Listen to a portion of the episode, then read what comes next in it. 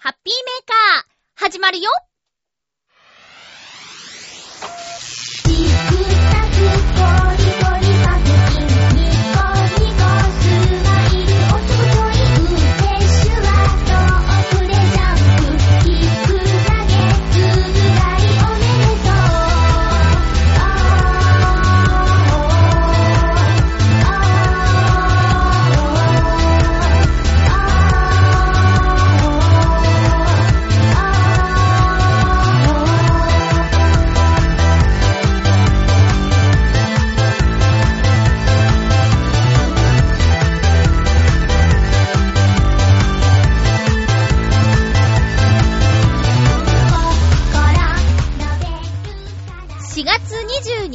まゆっちょのハッピーメーカー。この番組は、ハッピーな時間を一緒に過ごしましょうというコンセプトのもと、ちょわへよ .com のサポートでお届けしております。4月22日は私の大切なおばさんの誕生日なんですよ。おばさん、おめでとうおばさんおめでとうって言うとあれですね。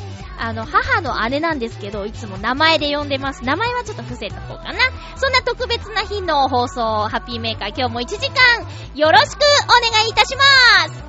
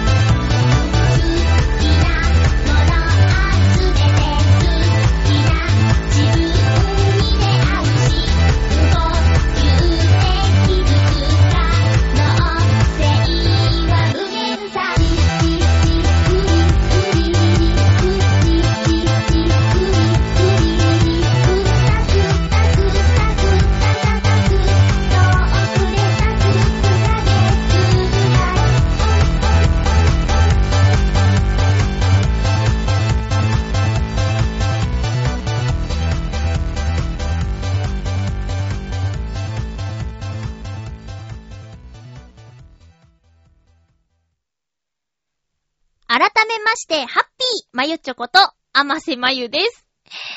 収録前にあの、声出しをね、するんですけど、あの、ただね、あいうえおとか言ってんじゃつまらないので、歌を歌って声を出せるように温めるんですけど、あの、気がつけばですね、1時間半経過しておりまして、えー、歌いまくって、ちょっと声が、あ、でも、でも、そ、そんなね、傷んでるってことじゃないんだけど、ちょっと声出しのつもりが、1時間半とかなっちゃってね、焦りました。あのね、えー、息苦しいなぁと思って、今ね、防音室の中にいるんですけど、あ、なんか息苦しい、暑いと思って時計見たら、あれって、ここに入ったの何時だっけみたいなね。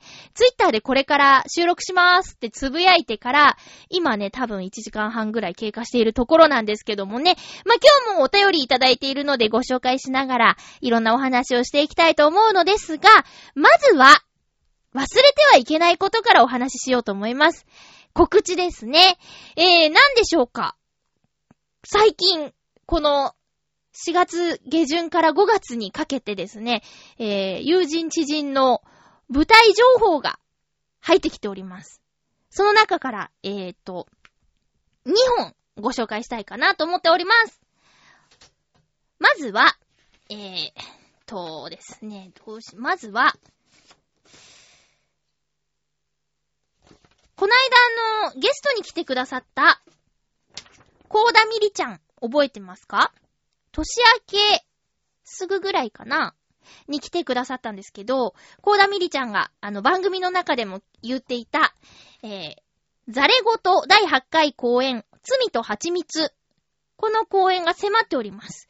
ゴールデンウィーク真っ只中の5月2日金曜日から5日月曜日まで、池袋にありますシアターグリーン、ベースシアターというところで行われます。詳細は、うーん、私のブログから、コーダちゃんのブログをリンクしますので、そちらをご参考になってください。今変そちらを参考にしてください。たまにね、言葉が変になります。ちなみにあの、ザレゴトさんの公演は過去2回拝見してるんですけど、私は大好きです。あのー、その度に言ってるんですけど、舞台セットがすごくシンプルなのに、場面転換とか、なんでしょうね、少ない舞台装置を使ってうまく表現されているし、あとは、面白い中に心があったかくなるようなストーリー。これがね、とても好きなんですよ。なので、もしお時間ある方、あの、今年のゴールデンウィークは、あんまりがっつりしたお休みが取れないっていう感じになってますよね。なので、近場じゃないといけないなという方は、ぜひこのザレゴトさんの公演一回見に行ってみてください。あの、きっと皆さんも面白いと感じていただけると思いますのでよろしくお願いします。そしてね、ゲストに来てくれたコーダミリちゃんに生で会えるのでね、ぜひ行ってください。ということで、劇団、劇団？劇団じゃないんだよね。ユニット、ザレゴトさんの第8回公演、罪と蜂蜜。こちらにつきましては、ブログをご覧になってください。ということでよろしくお願いいたします。もう一本。こちらは、えっ、ー、とね、劇団ドラさんの公演。このドラさんのメンバーの中の一人、つるちゃん、つるたさんと、まあ、お知り合いで、最近知り合いまして、その彼女のチラシもいただきました。こちらは、その翌週、5月9日金曜日から5月11日、日曜日まで、板橋区、板橋区立成増アクトホールで行われます。タイトルは、チャージ。こちらもね、面白そうなお話になっております。私の友人つるちゃんは、えー、と、金曜日の夜と日曜日の夜、あのー、チーム制になってて、A チーム、B チームってあって、同じ脚本を別のキャストさんで演じるそうですよ。なので、一度見て面白かったら別キャストで見るっていう手もありますね。忙しいですね、皆さん。いや、ごめんなさい、夜じゃないんだ。昼だ。えー、金曜日の14時30分と、11日の14時30分。面白いですね。夜公演がないということで。えー、っと、よろしくお願いいたします。こちらも一緒の記事にですね、あの、あげとこうかなと思いますので、ご覧になってみてください。あの、本当にね、こ、今年のゴールデンウィークは、あまり遠出ができないと思いますので、えー、お芝居に行って、そのお芝居の中で、いろんな場所へ連れてってもらうっていうのはいかがでしょうかということで忘れちゃいけない告知を2本させていただきました。いや、皆さんね、忙しくされてるんですね。お芝居をするって私もあまり経験がないですけど、あー、大変なんですよ。大変なんですよ。生だからね。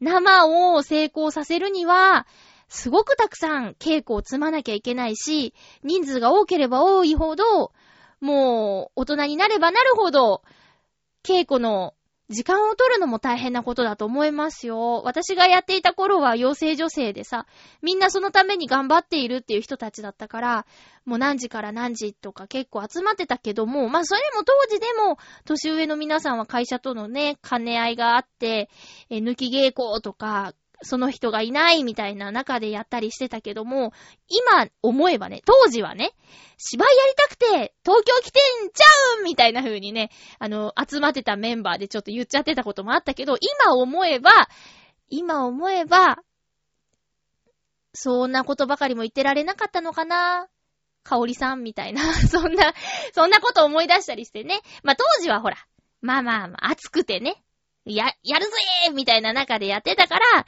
集まれない方のことをちょっと、うーんって思ってたけども、大人になって、立場が変わってみれば、そういうのも仕方ないのかなとかね。いろんなことを思います。いろんなことを思います。うん。ただもう本当に、あの、私の友人のお二人、すごく頑張っているので、ぜひ応援に行ってください。あの、こういったね、劇団やなんて言うんですかね、ユニットさんのお芝居って、なかなか人づてじゃないと知る機会ってないと思うんですよね。あの、今日もね、昼なんですで特集してた、えー、劇団四季さんとか、ああいう風に大きくなるとチームナックスとか、劇団四季とか、大きくなると、もう黙ってても人が寄ってきますけども、そうじゃなくても面白い集団っていっぱいいるので、私は、あのー、今回この二つを、特にザレゴトさんは見たことがあるので、押したいと思いますので、よろしくお願いしますね。ええー、なんか寒くないですか？最近。気温の変化が激しくて、風邪をひいている人とかいませんか？リスナーさんの中で。大丈夫？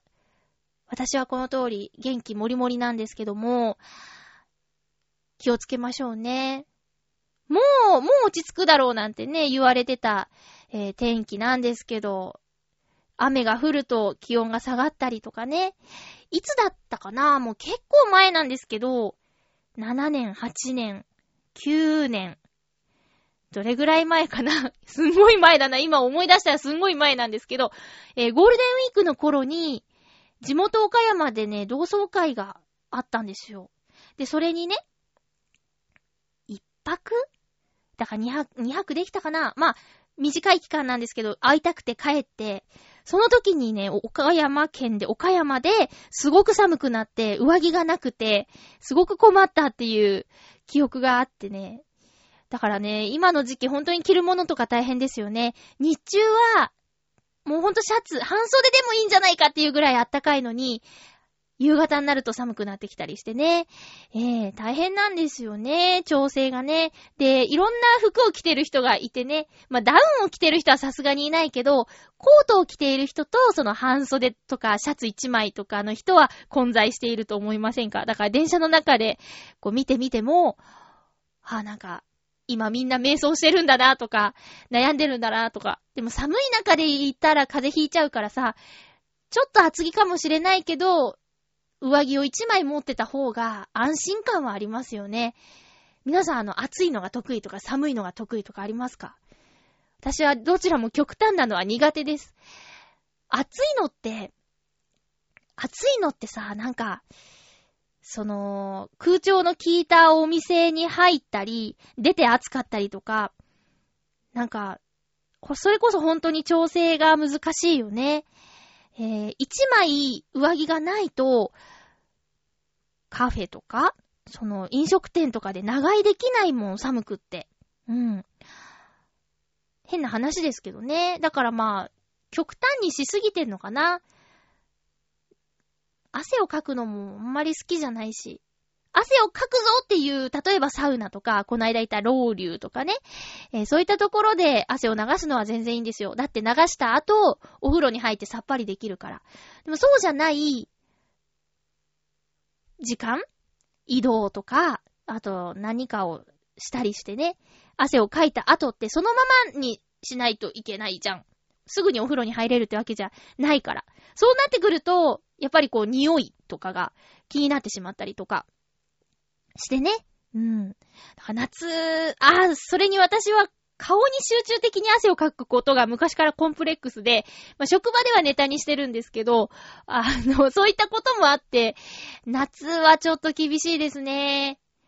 冬はね、この冬がそんなに寒くなかったんですよ、浦安。浦安限定。いや、まあ、私の動く範囲でね、は、そんなに冬が厳しくなかったこともあって、なんかね、まあ、ガンガン暑い真夏よりも冬の方が、私は耐えられるのかなとかね、思ってます。特に今年はキル毛布のお世話になりましたからね。イタジェラのヨシオンさんが番組で言ってて。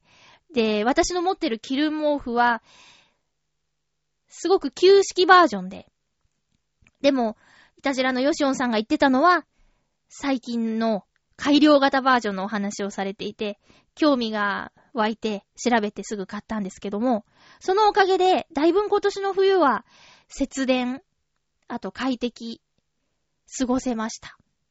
皆さん、あの、チョアヘヨの番組、聞いてます？ハッピーメーカー以外に。あのね、結構ね、いいこと言ってる番組あって 特に、うーん、そうですね。イタジェラは、私はイタジェラは聞くんですよ。やっぱり局長がやってるから、えー、何かしらの情報が発信されることもね、あるんです。その局にまつわる。だからね、聞き逃せないんですけど、まあ、って言っても、全部聞いてるわけじゃないんですけどね。だいたい前半かな？前半は聞くようにしてますね。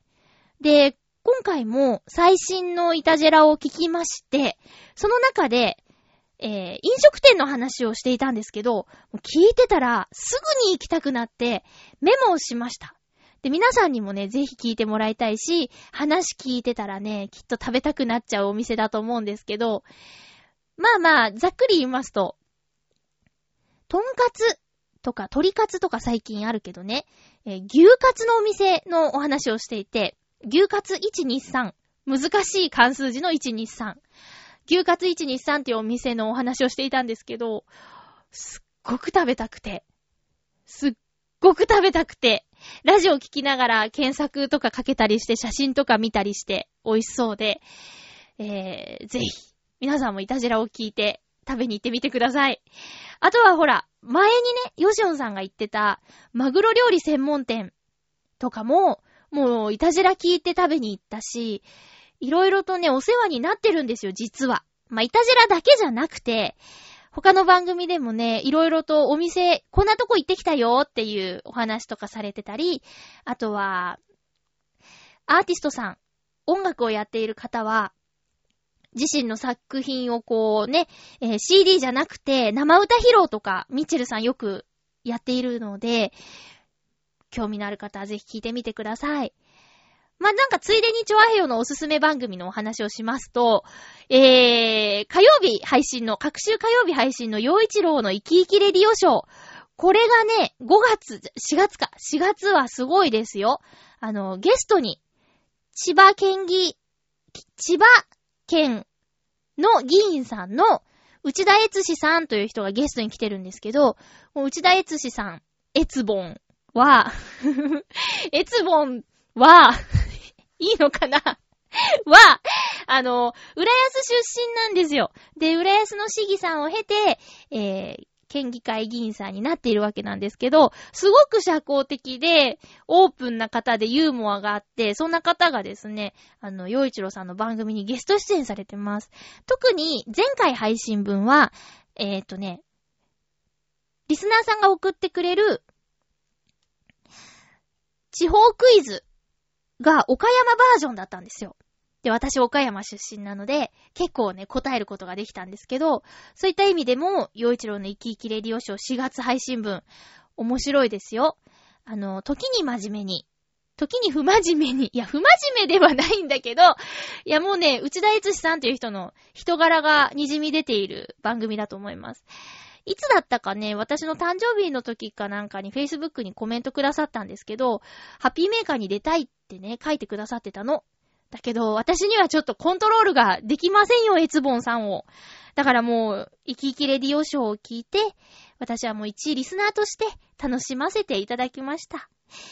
多分今回、今週ハッピーメーカーと同じタイミングで配信される生き生きレディオショーは、内田悦さんのゲストの後半分が多分配信されると思うので、ぜひ聞いてみてくださいね。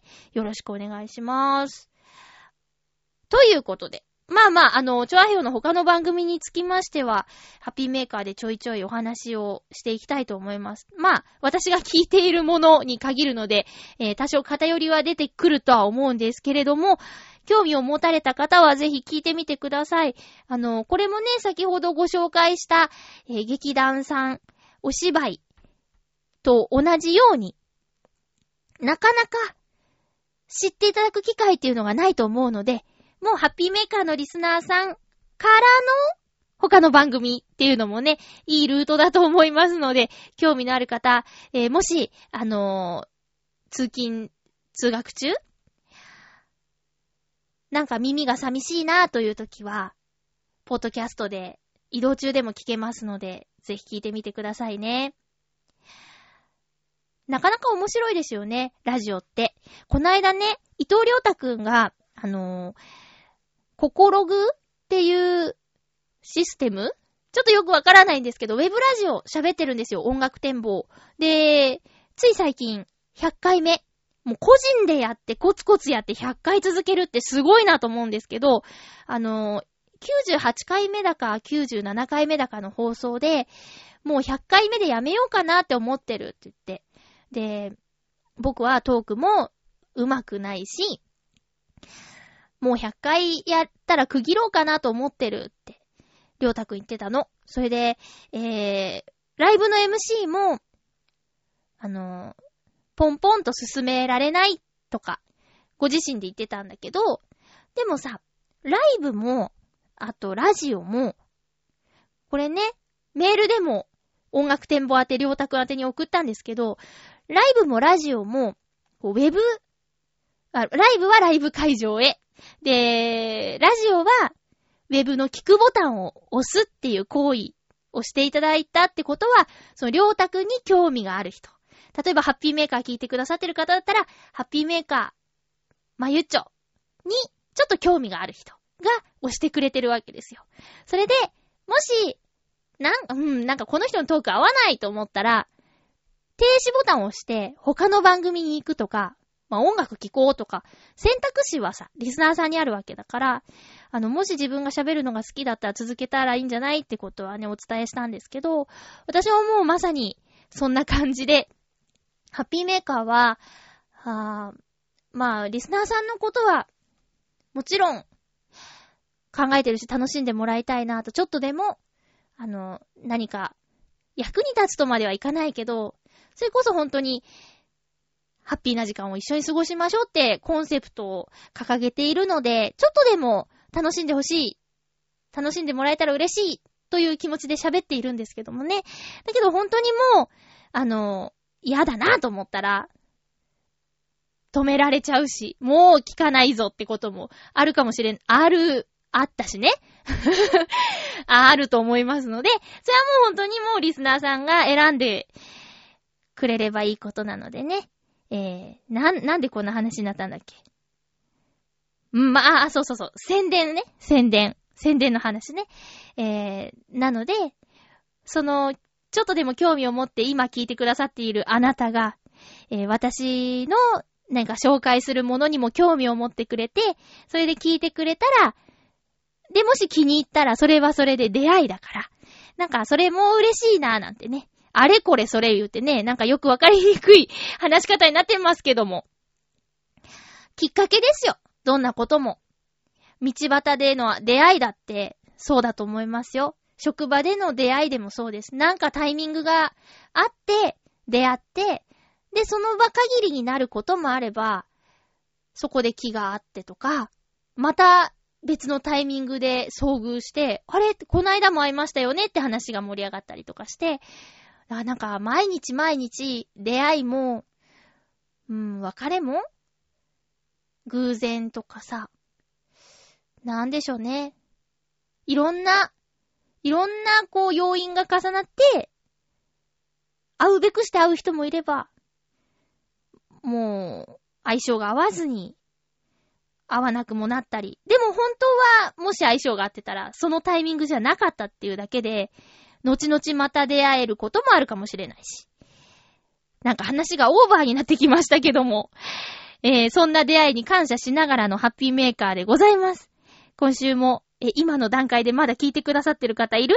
どうもありがとうございます。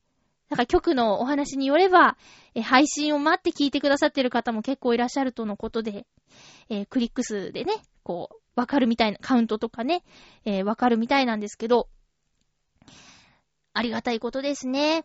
うん。頑張らないとな、いろんなこと。では、さらにありがたいお便りをくださる方がいらっしゃいますので、ご紹介するコーナーに行きたいと思います。ハッピートークテーマトークのコーナーです。今日のテーマは、睡眠。目覚めだ目覚めあなたの目覚め睡眠じゃ、全然逆じゃんね。え、目覚めについてお便りをいただいておりますのでご紹介していきましょう。もうハッピートークは出席を取ってるような形になってしまいますね。いつも同じ方がくださっていますが、ありがとうございます。ハッピーネームティミーさん、いつもありがとうございます。まゆちょさん皆さん、ハッピー、ハッピー？僕の目覚めの音楽は？は、音楽で目覚めるんですね。もっぱら、愛子です。愛子さん。二度寝をしないように5分おきになるようにしています。スヌーズですね。曲の順番は、直近のライブで使われたセットリストを登録しています。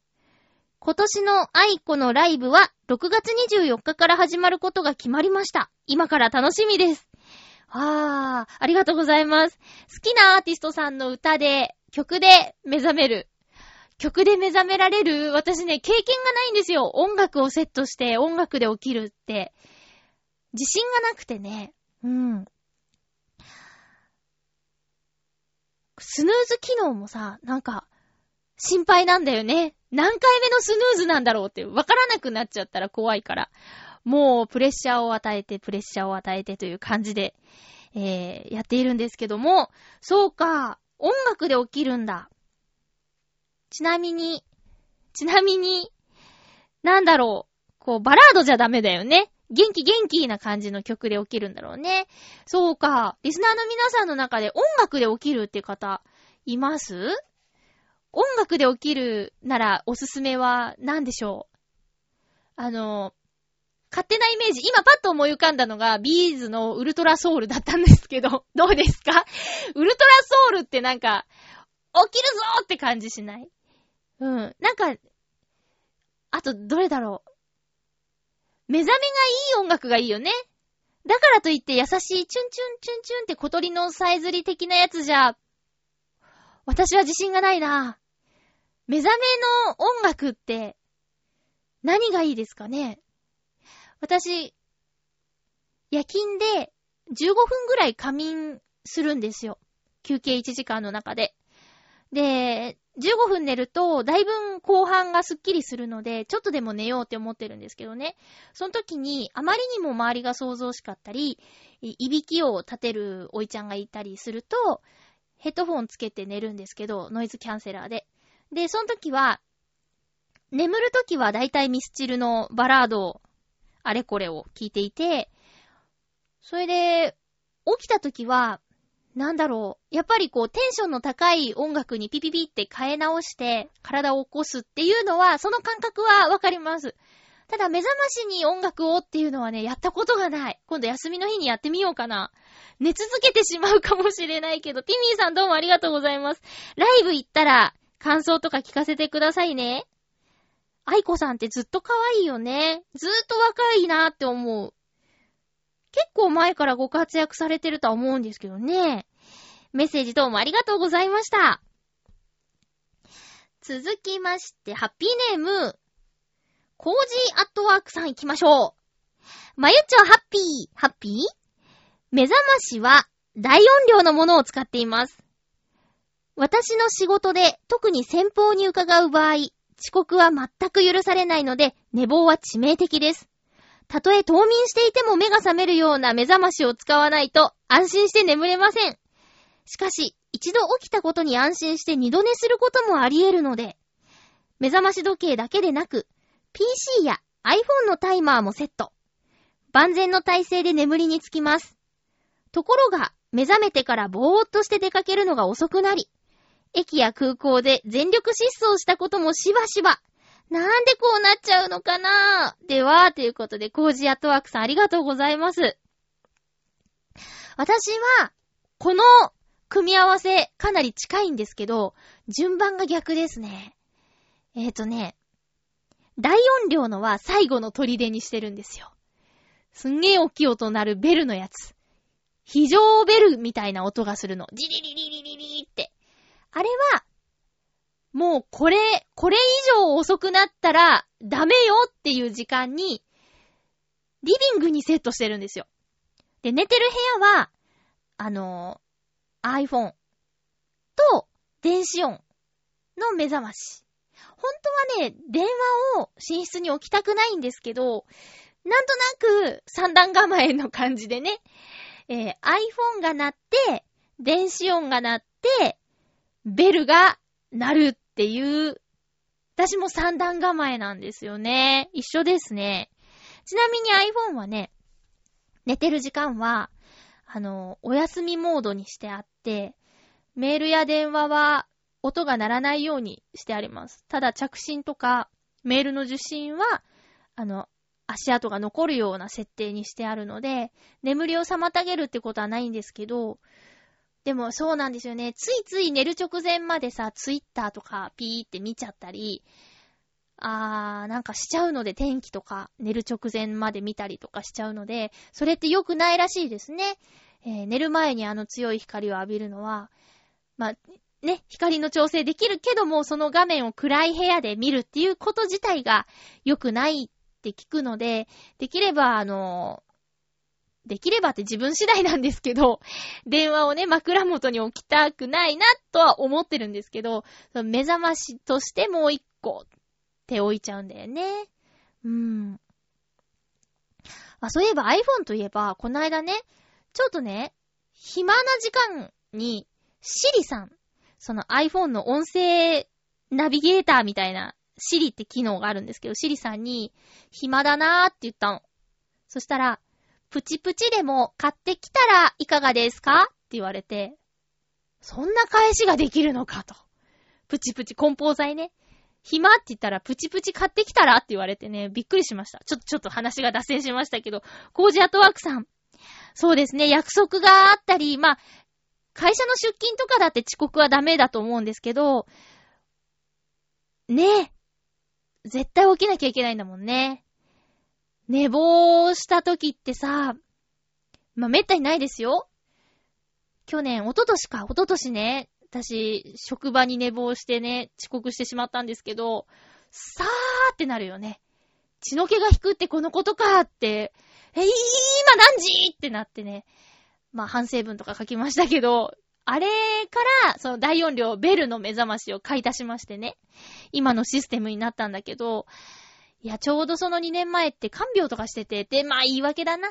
何があっても約束の時間には行かなきゃいけないので、えー、できるだけの対策しなきゃなと思うんですけどもね。いやいや、気をつけましょう、お互いに。目覚めてからぼーっとは私しないんですよ。目覚めたらまず、ぼーっとしながら風呂に行くんでね。寒くても暑くても。寒い冬でもシャワーをまず浴びるんで、シャキッとします。まずシャキッとしますね。なのでおすすめします。朝お風呂入らないタイプですか？私朝入るんですよね。夏はね、3回ぐらい入っちゃうこともあるかな。冬は、起きた時かな。うん。まあ、そんな、起きたらまずシャワーっていうのが私の流れなので、それ以降はシャキッとしてます。はい。えー、コージーアットワークさん、ありがとうございました。続きましては、フクロウのキスさん、ありがとうございます。まゆちょさん皆様、ハッピー、ハッピー？今回のテーマ、目覚めについて。私は、目覚ましには、携帯電話のアラームと、固定電話のモーニングコール機能を使っています。そういうのあるの？実は私は電話が大嫌いで、就職活動を始めるまでの10年以上、一人暮らしの部屋に電話を置かない生活をしていました。これほど電話が嫌いなので、電話の音がすると一度で目が覚めます。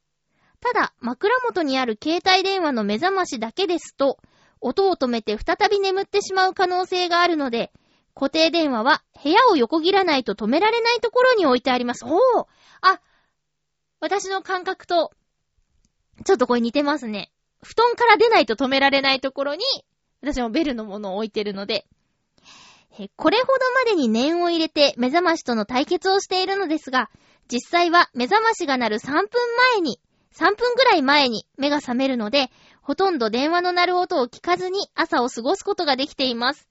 ちなみに、仕事など義務的な用事がある時の目覚めはとてもいいのですが、何の用事もない時は、前日にその日は起きて何かをしようと思っていても、二度寝してしま、二度寝してしまって、一日中寝ているということがよくあります。一日中？なので、私は基本的に目覚めは良くないのだと思います。それでは、ということでありがとうございます。そう、あのね、私もベルのは、ベルの大音量のは、鳴ったらご近所迷惑だっていうプレッシャーをかけて、最終砦にしてるので、そのベルが最近鳴ったことはないですね。あ、止め忘れてシャワーに行って、風呂場でベルの音が聞こえて、やばいって言って止めに出るとかいうことはありましたけど、あのー、そうじゃない、目覚めのタイミングでベルの音っていうのは、それより前に目が覚めるので、ないですね。だから、すごく今似てるなと思いました。電話の音を最近聞かないということで。えー、似てますね。そうなんだ。あー、休みの日。私、休みの日は休みの日で、もっと早く目が覚めちゃうかな。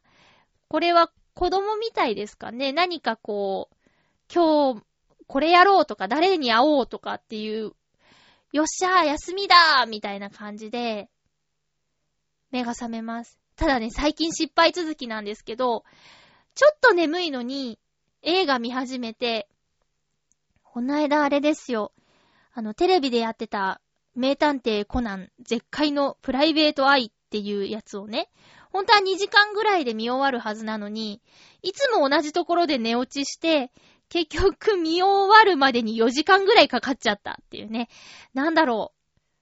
ちょいちょい落ちてて、で、テレビではこう、通販番組が始まってて、あれ？ちょっと待って今私コナン見てたのにって、どこまで見たかなーって戻すと、大体同じところまで戻っちゃって。いやーでもね、絶海のプライベート愛は面白かったですよ。あ、ちょっと脱線してしまいましたけども。あのー、一日中寝るっていう知り合いいるんですよね。こないだね、えー、約束してたんですよ。その方と。その友達とね、あの、夜勤の仕事先で一緒なので、夜中遊ぼうって言って、えー、多分夜の10時ぐらいから会おうみたいなことで約束してたんですけど、あの、どう、どうよって起きたってメールしても、リアクションなくて、10時過ぎて、ええー、と思ってさ。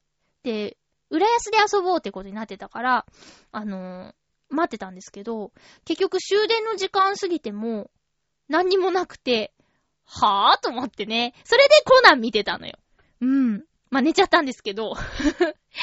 で、まあまあ、翌日の昼、昼過ぎぐらいに、ごめん寝てたみたいなメール来てね。はぁって、そんなことあるって思ったんですけど、あるのかな？まあ、その方に関してはね、初めてではなかったんですけどね。そうやって、すっぽかすっていう感じが。うん。よろしくないと思いますよ。それはね。えーと、ちょっと愚痴ってみましたけども。黒のキスさんどうもありがとうございます。そう、私はだからあれですね、コージアトワークさんと、フクロウのキスさんの漢字を合わせたような目覚めにしてます。あのー、夜勤、ね、夜勤なので、えー、足がなくなるのですよ。もしこう寝坊とかしちゃった場合。うん。なのでもう絶対この時間までには出なきゃいけないっていう時間があって、それに合わせて動くんですけど、だから三段構えですね。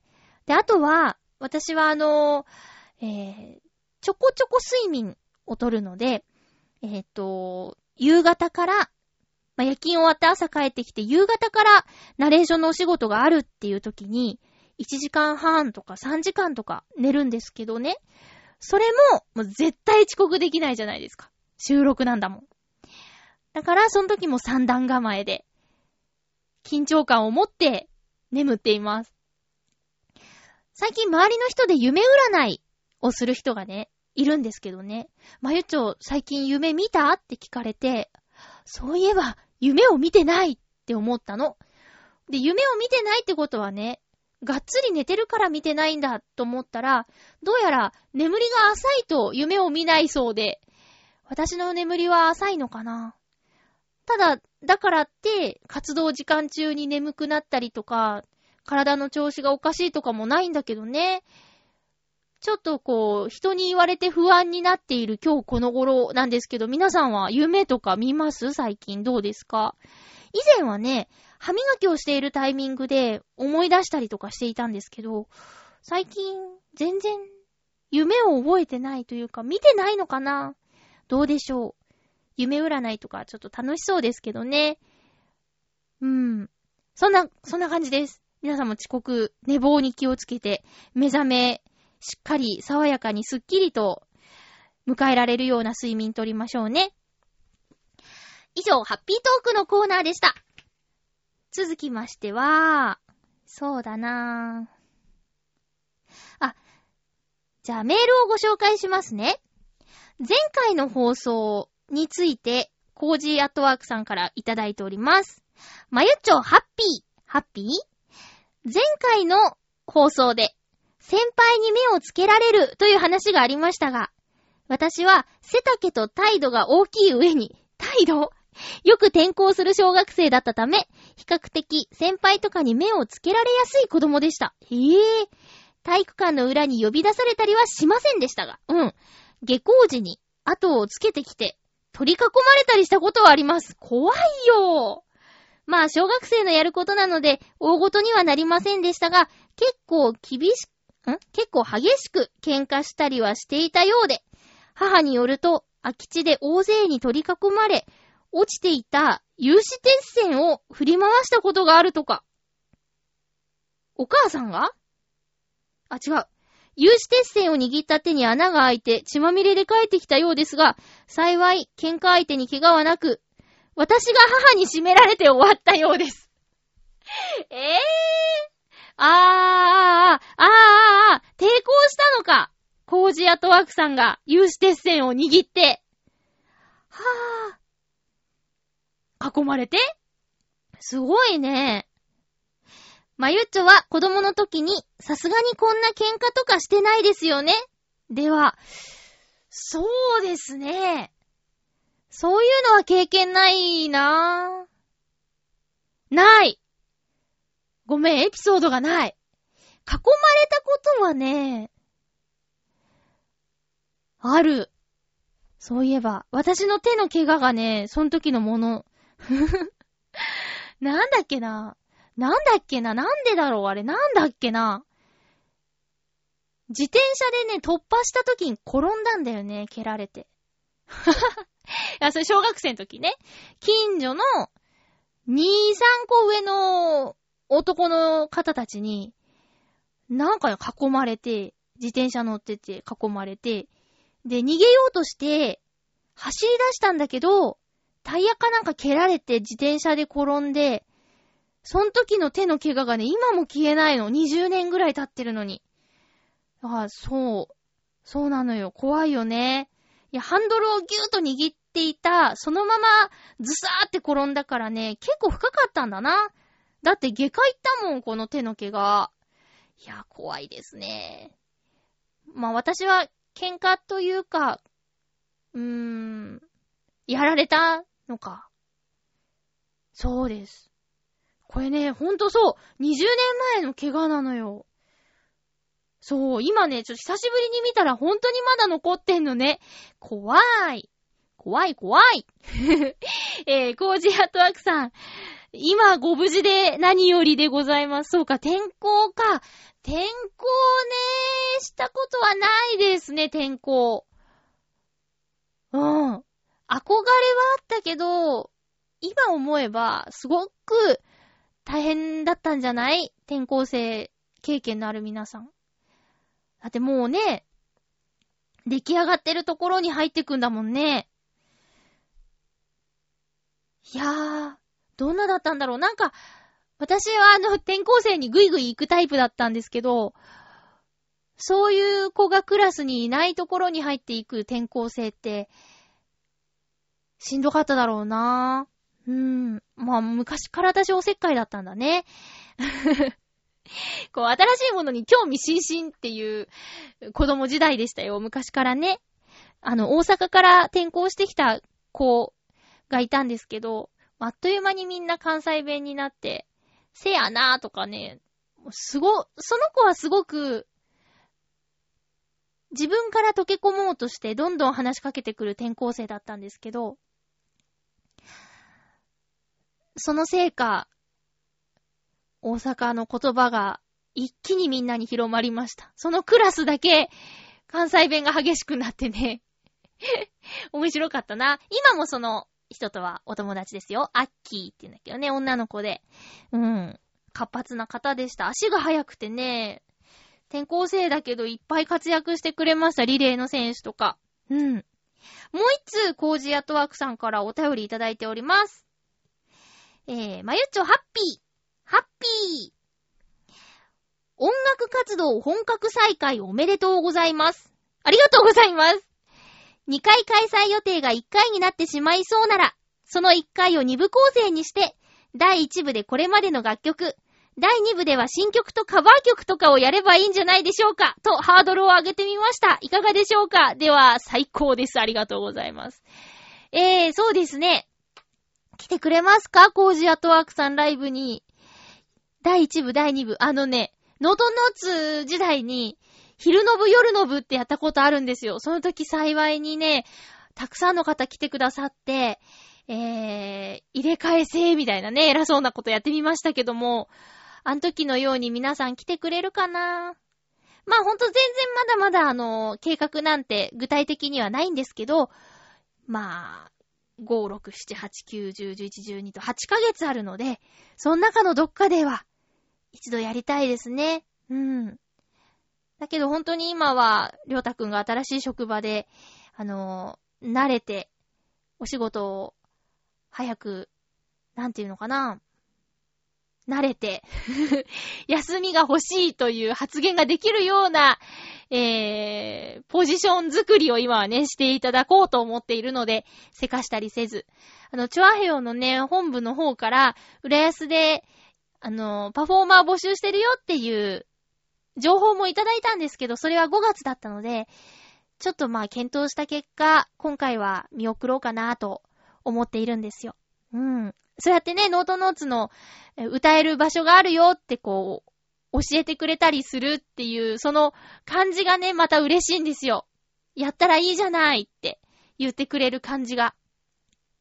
だってそうじゃん、ね、おすすめできなかったらさ、あの、多分、イベントに出ればなんて言ってもらえないだろうから、だから、嬉しいなと思って、ありがたくそのメールは受け取ったんですけど、まあ、今は、ちょっともうちょっと、うーん、すぐに活動してさ、中途半端な形で見せるってことになるとちょっと、ね、よろしくないなと思うので、今回はちょっと5月のイベントは見送ろうかなと思っています。はい。えー、コージアットワークさん、ありがとうございます。あの、じわじわとやっていけたらと思いますので、えー、この企画案は、りょうたくんに伝えときますね。カバーいいよね。りょうたくんいっぱい弾けるからな。ということで、お便りでした。まだ時間ある？あ、えーとね、こないだね、うちにずっとあって使ってなかったパン焼き器をね、使いましてパン焼きました。すごいね、パン焼き器。簡単。粉入れて、測って粉とか材料入れて、スイッチ押すだけで4時間半ぐらいでね、出来たてのパンが家で食べられるんだよ。すごくないですか？何にもしないんだよ。測って入れて、スイッチを押して待つだけなの。こんなに簡単だとは思いませんでした。あの、ゆこちゃんがさ、パン焼きにハマってた時期がありまして、時期がありましてって、今どうなんだろうね。えー、焼いたパンをね、いただいたことあるの。で、え、こんなに美味しいパン家でできるんだって感動したんですけど、あの、うち、古いマンションを、こう、リノベーションしているお家に住んでるんですけどね、窓枠がちょっと、ボロかったので、えー、リフォームしたんですよ。窓の周りを、こう、二重窓にね。うん、防犯の意味と、えー、あと何？防犯、防犯と、あと、断熱？あと、寒さ対策もあるんですけど、そうするとね、えー、エコポイントで、パン焼き器くれたの。だから、ただ、ただでね、うちにパン焼き器があったんですけど、あの、使わずにずーっと箱に入ったままだったの。だけど、何を思ったか突然、パン焼こうと思って、使ったら本当に簡単で、で、休みのたびに焼きたいなぁと思っています。最近ね、米田コーヒーちょこちょこ行くんですよ。新浦安の駅前に米田コーヒーあるんですけど、その中でね、ビーフシチューがね、とっても美味しくて、これもね、ヨシオンさんにおすすめしてもらったんですけど、ビーフシチューが美味しいです。もし、お近くにある方、米田コーヒーのビーフシチュー、ぜひ、食べてみてください。で、このビーフシチュー、食べたいなと思った日があったの。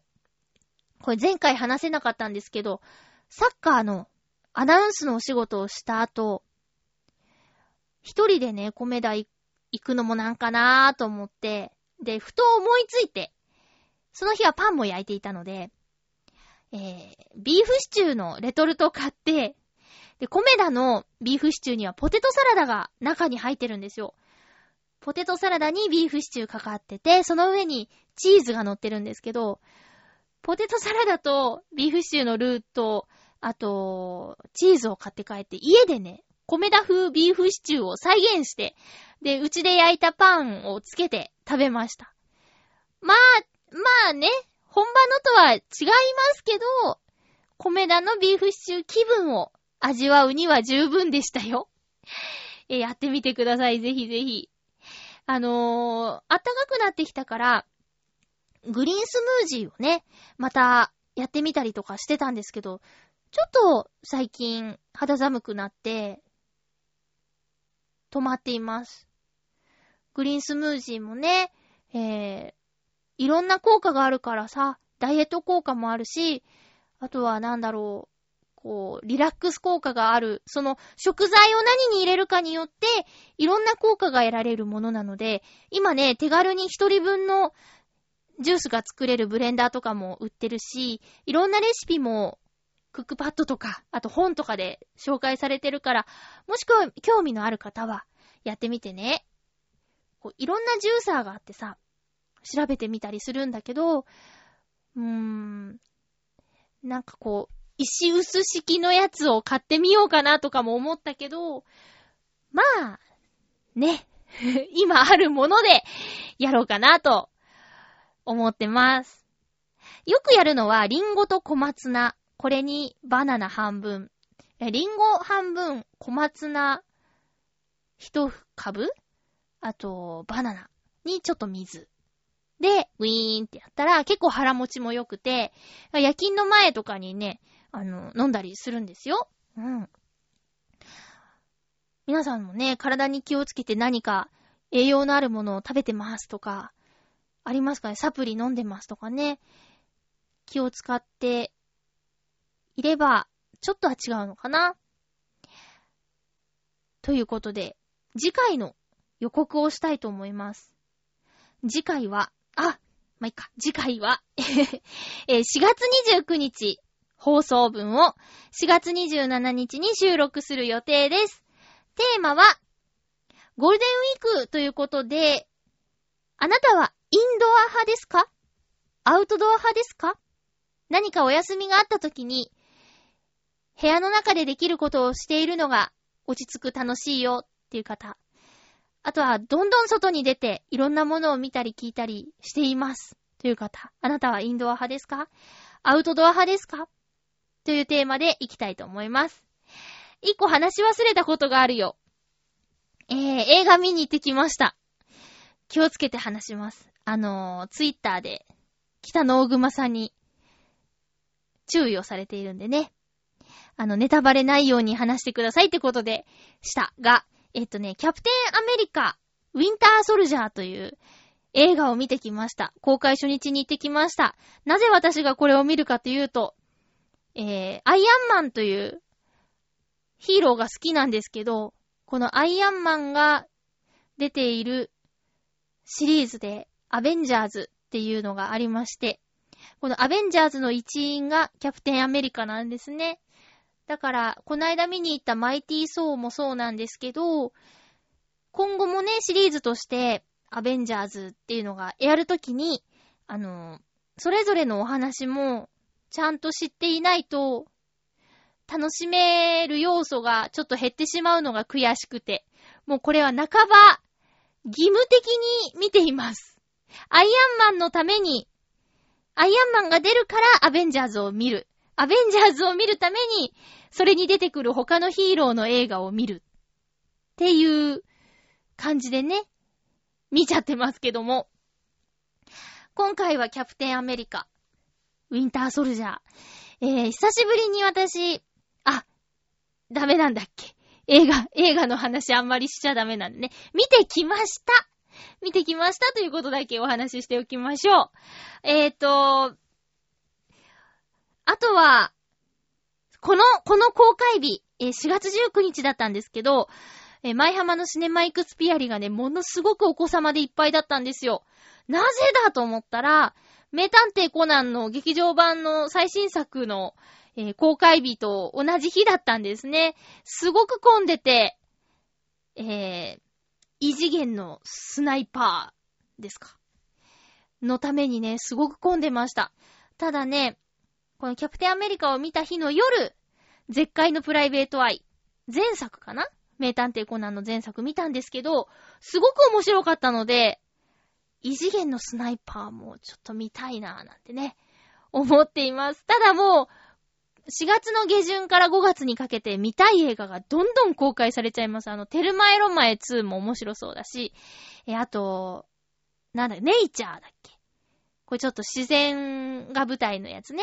ネイチャーも見たいし、あと、晴天の霹靂をもうすぐでしょ大泉洋さんが出るやつ。いろいろいろいろ見たいのがあってね、困っちゃうんですけどもね。えー、っと、私が前この番組でも話した、ライムスター歌丸さんのウィークエンドシャッフルっていう番組の中の週刊映画辞表っていうコーナーで、えー、なんだっけ、アナと雪の女王の、えー、コメントもね、配信されていまして。で、あとその翌週分はレゴムービーについてお話をするということで、私結局レゴムービーは見逃してしまったんですよ。あの予告編で吹き替えバージョンの予告編2本あってさ、なんか日本の芸人さんのネタをぐいぐい入れてくるバージョンと、そうじゃないバージョンがあって、劇場公開分はどっちなんだろうって。あんまり狙ったようなね、今でしょとかなんかあんまりそういうの嫌だなと思って迷ってたら、もう終わってしまいそうでね、結局見れずじまい。DVD で見ようかなと思っておりますが、そんな感じです。えー、なんか最後になって喋りすぎたような気がしますけれども。えーと、今日も1時間最後まで聞いてくださった方どうもありがとうございました。まだまだ、気候がね、安定し、安定しないですけども、体に気をつけてお過ごしくださいね。えー、ハッピーメーカーは次回もやりますので、お便りお待ちしています。テーマトーク、ふつおた。